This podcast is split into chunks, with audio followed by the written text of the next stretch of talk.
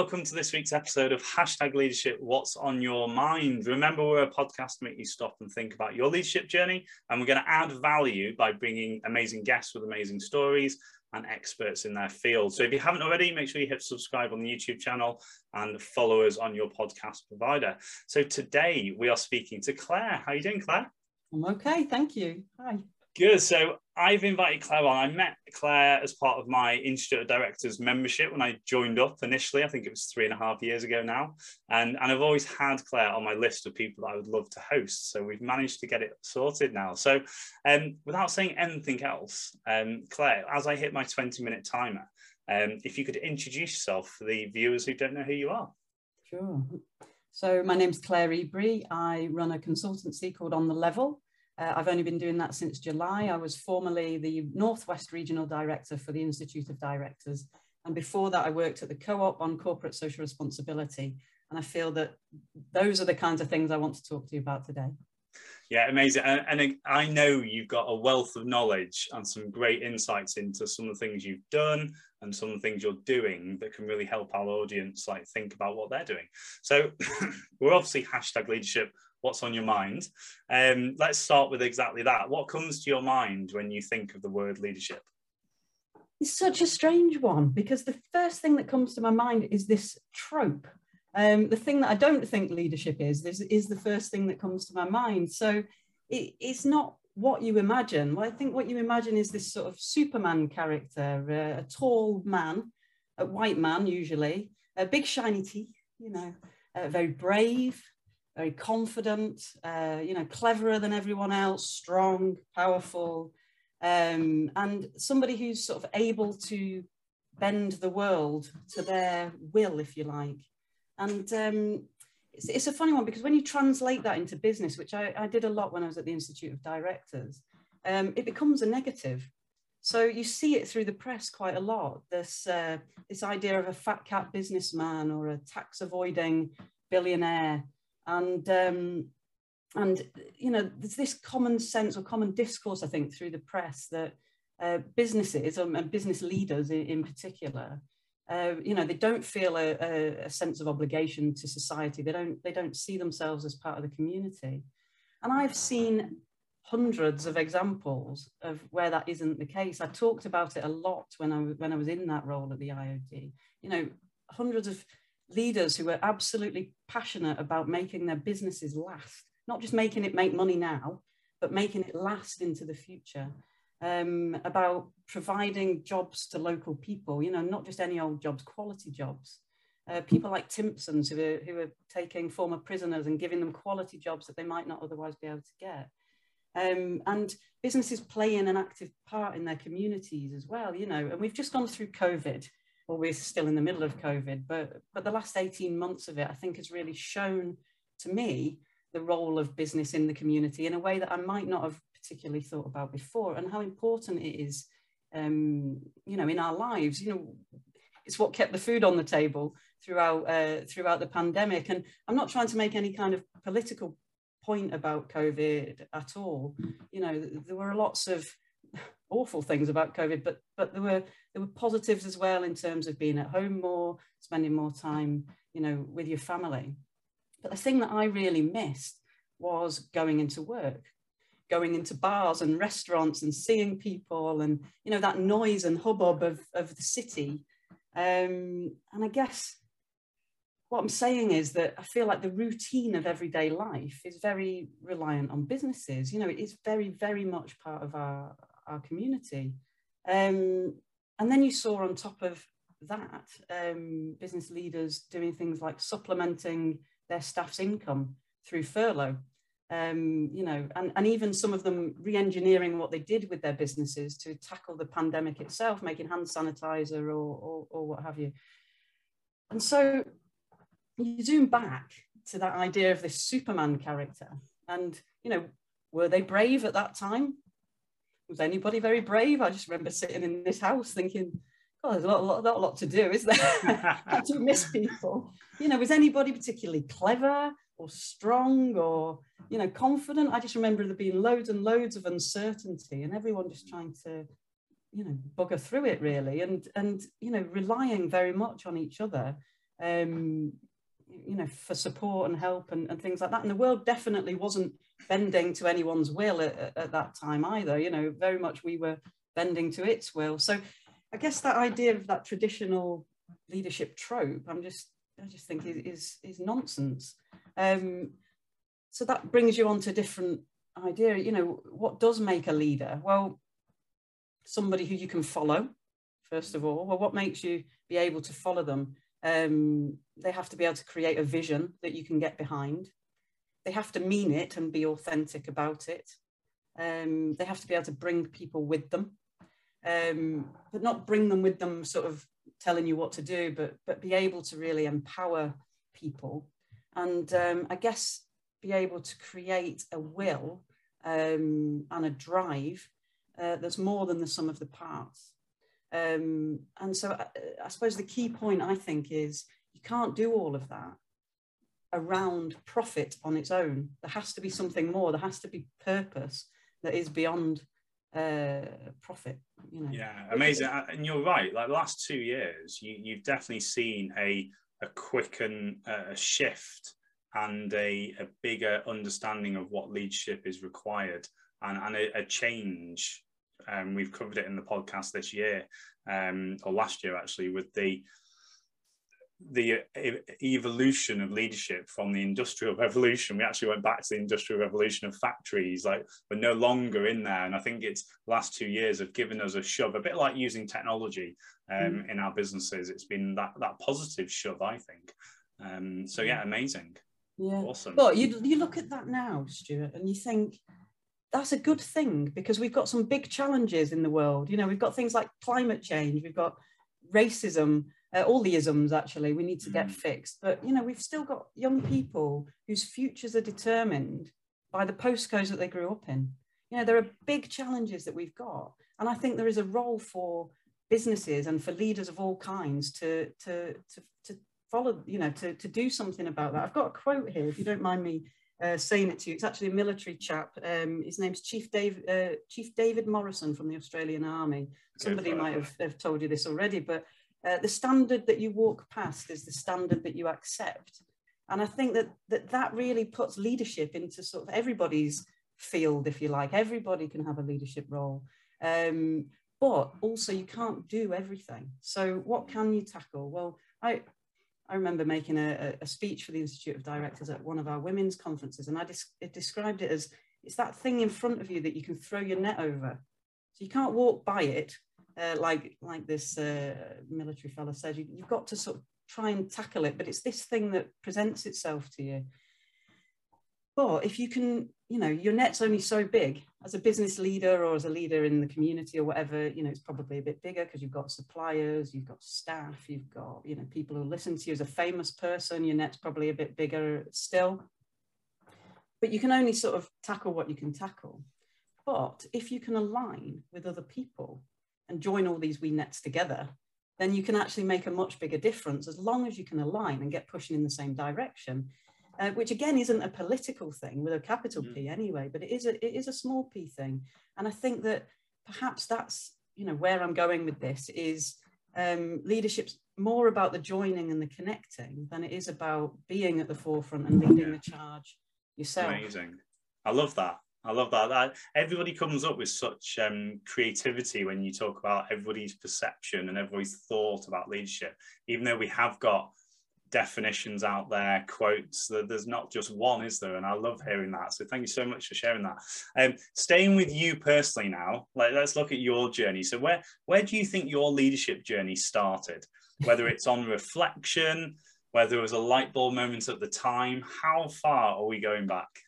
Yeah, it's it's a it's quite a new question for me to be asked to be honest. I don't really see myself as a leader. It's when i get asked by fine people like yourself to come onto things like this that i think oh i must be.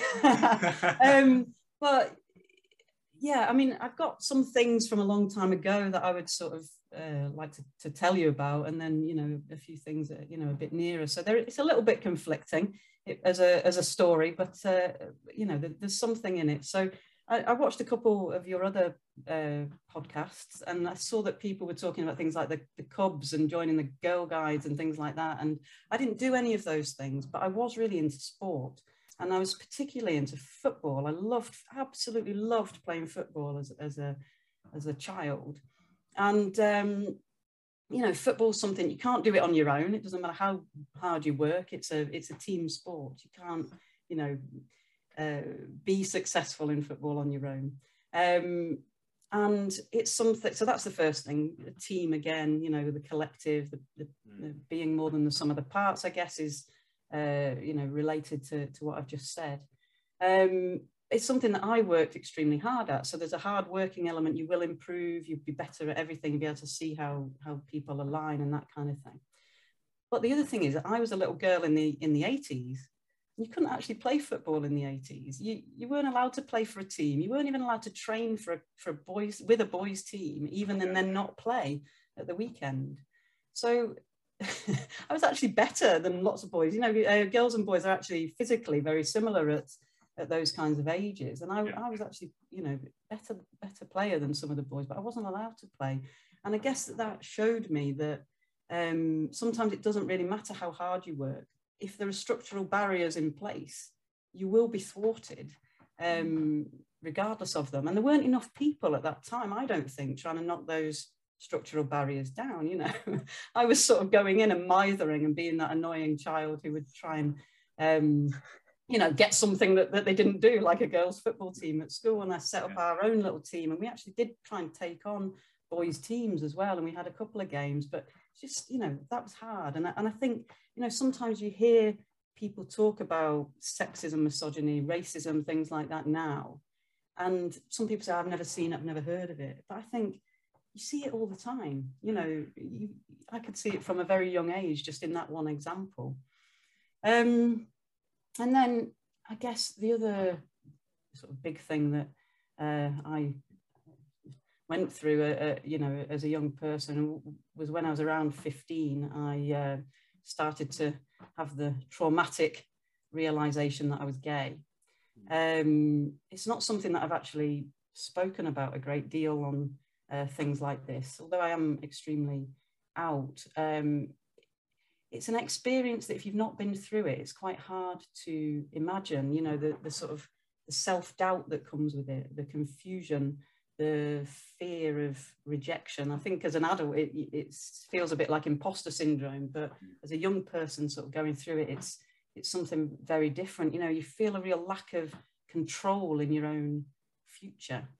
Um, and you feel very different to other people and that puts you on the outside as well. And that whole experience is, is something that's quite um, unique, but something that you can learn a lot from as well. Yeah. So I run an LGBT directors network now. I've got this fab friend called uh, Matt Howarth, who I met through the IOD. He, he runs uh, a, a, few businesses. And uh, next week, we're speaking to Sharon Davies, who's uh, the chief exec of Young Enterprise. So when I've been speaking to her a lot, she, she actually thinks that this experience as a young person coming out, uh, you know, coming out for the five million times that you have to do that over your life, but, but particularly when you're a, a young person, um, that, that, that's actually something that you learn a lot from mm. in terms of leadership skills. And it's things like how to read a room, how to know who to trust, or uh, you know having difficult conversations, managing stress. Um, that whole fixed mindset versus uh, growth mindset thing, I think, is yeah. is you know it comes to the fore at that time as well, uh, and independence. And I think you know if you can weather that storm you take a, quite a lot of learnings with you. Um, so yeah, I love that because it builds those. I always love people sharing their early foundations of development as a person because you can tell. Because obviously, I know quite a few of the people I host on here, and I'm all sometimes surprised, but not surprised at some of the things they share because you can so tell in there if I know them personally where that comes from and i've maybe not seen heard the detail before mm. um, because you're right it, it, builds especially that young age so many things that and we've had people reflect live on the podcast and go actually i've not thought about that link to who i am today about how I lead my business and how I communicate because of what I experienced when I was younger. So it, it, it's, it's really good having that self reflection piece, isn't it? And seeing it as a, as a big positive as well. Yeah, and it is a positive. I mean, I've had a great life. You know, that was a few years, sort of fifteen to to nineteen or something like that. But I met I met my my girl at, at university. We we got married in 2014, which was the first year we were allowed to get together. I've, you know, I've had a lovely life, but but I think that going through that experience does teach you, um, you know, some, some things that, that you probably take with you. Um, and probably I think again helps me to sort of perceive unfairness when, when I see it and structural things like structural racism, which of course I haven't gone through myself. I, I feel like I can understand it to, to at least an extent because um, because I've seen it in, in other formats, you know, through sexism and homophobia and, and those kinds of things. Um, yeah, so my sort of story, my career story, I went to university in Manchester. So I went to a Catholic comprehensive school in Coventry and then went to university in Manchester. Absolutely fell in love with Manchester as a city, you know. Um, so I feel like I made it my city, but probably really it made me its uh, it's whatever woman because uh, it was a it's just such a brilliant place. And, you know, when I came out of university in Manchester, I, I was a different person in terms of confidence and things like that. And I, my first job was at a marketing agency, so very comms focused, a, a great agency called Creative Concern that's still uh, going in Manchester, but it was very small at that time. So I got quite a lot of responsibility quickly, and, and I think that teaches you uh, leadership skills, even if you're not in a leadership role. And then I went on to work for the co-op uh, group. And obviously the co-op has a very strong history of ethics and sustainability and its values and, and the culture there were very different, I would say, to other, other uh, organizations. So one of the stories that I heard very early on was actually a leadership story. I don't know if you, if we've got time, Stuart, for me to tell We've you. We've got three and a half minutes left. the whole thing. yeah, three and a half minutes. You can do this. I, I trust you. okay, so the Rochdale Pioneers started the co-op movement in response to, um, uh, you know, oppression at the time. Uh, people were chopping up chalk, putting it in the flour, chopping up leaves, putting it in the tea. People were being oppressed. And uh, 28 men got together in Rochdale, working men, you know, not leadership roles, they're working in mills, and they, um, they, they set up the foundations of the first ever co-op shop, the structures, and millions of people are now members of the co-op movement all across the world, but it was 28 men with no particular power, little bits of money, no particular power who did that. And I think they sort of changed the world around them. And it's a great story for me of this idea of throwing your net over the thing that that you can really make a difference on by coming together. Amazing. I did not know that. I'm going to do some more research on that. I'd love to. That's a great story. Well, I made um, a film on it in 2012. I made a film. It was my it was my idea to make a film about the Rochdale Pioneers, and it was available on Film Four. Young a, a co-op of young people made it at the time, and and yeah, half a million people saw it on film. And again, uh, talking about like coming together for we talked just before we came on here about having a shared vision, purpose, like what can happen when those people come together, regardless of what level of experience or what their role is in a corporate role, etc. Um, just the power of people, I think we'll put that into the category of. Um, amazing. So, like I said, we've got two or three minutes left. I'd love for you to just offer some sort of insights into what you think's helped you in your career, as in obviously our audience are wanting to level up their leadership journeys. What have you seen? Because especially the reason I wanted you on, because you'd had that exposure through the IOD from so many different um, businesses, your own mm. personal skill set and story. What sort of things stand out to you regards to leveling up somebody's leadership journey? Yeah, I mean, what I would say is I, I never saw myself as a leader at all till I got into that IOD role. And then I felt that it was sort of pushed at me really rather than something that I that I especially wanted. So I had been on board. I'd, I'd been a director of uh, the Film Academy with young people that I just mentioned. I'd, I'd been a director of a couple of other things. I didn't particularly see that role, those roles as leadership roles. When I joined the IOD, my uh, LinkedIn suddenly go, went crazy, and my personal profile I felt was very much linked to uh, the success that I was going to make of that role. It, you know, I had to sort of raise the profile of both. Um, and the very first event that I spoke at, because I did loads of public speaking in that role, you know, massive room, 400 people and things like that. Very first one I spoke at, there was about 50 people in a room. And thank God there was a lectern, Stuart, because my knee was shaking like this under the lectern. Yeah. And uh, it was only like a minute speech. I was introducing myself, you know, so I feel like, you know, yes, you can do the sort of Superman character and stand there and make your speeches, but you don't always expect people to feel like that on the inside um, you know people people are still people and human beings and you know they lack confidence and they have that imposter syndrome and, and and all of those things. But also put yourself forward and try to feel as confident as you can because um, you know pe- people do want to hear you. They want to hear your voice. They want you to do a good job as well. So so they're not actually sitting there against you waiting for you to fail. Yeah. um, i um I loved that that particular job um, at the IOD, but again, it was a sense of there was a ready-made community there. How do we um, galvanize and bring people together? So I don't know if this was a leadership vision of mine, but to me, it was just something that was obvious. It had to be around purpose beyond profit. Mm. So um, it was very much about big issues that were affecting not just business leaders, but the Northwest. And the Northwest itself galvanized people because people feel part of it. So you know, tackling issues like the, the skills gap, productivity, you know, the fact that we're losing our young people in droves to the south, you know, how do we actually help support the north to be a better place to, to live and to work? And, and actually people did galvanize around that and they loved it. And, um, and so I feel like, yeah, if you can find the common thread uh, that will knit weird and wonderfully diverse people together, then, then that's yeah. a really, that's a really good thing. Amazing. Say. Excellent, Claire. I said to you, didn't I, that 20 minutes goes quickly. Uh, that, that has come to the end of 20 minutes. So um, thank you so much for your time. Um, guys, if you've enjoyed that, make sure you um, let us know what your takeaways have been from this episode.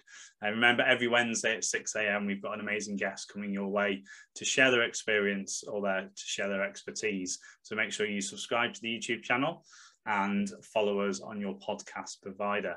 Um, Claire, thank you so much. Um, I'm going to put all your links and all the things you've spoken about today in the comments below so guys can go and, um, and, and check you out, some of the things you're involved in. I know it's going to be amazing to follow what you do this year and um, we'll stay in touch and, and hopefully I see you again in person very soon. So um, thank you for your time. Thank you. And um, we'll see you all next week, guys. Take care. Bye.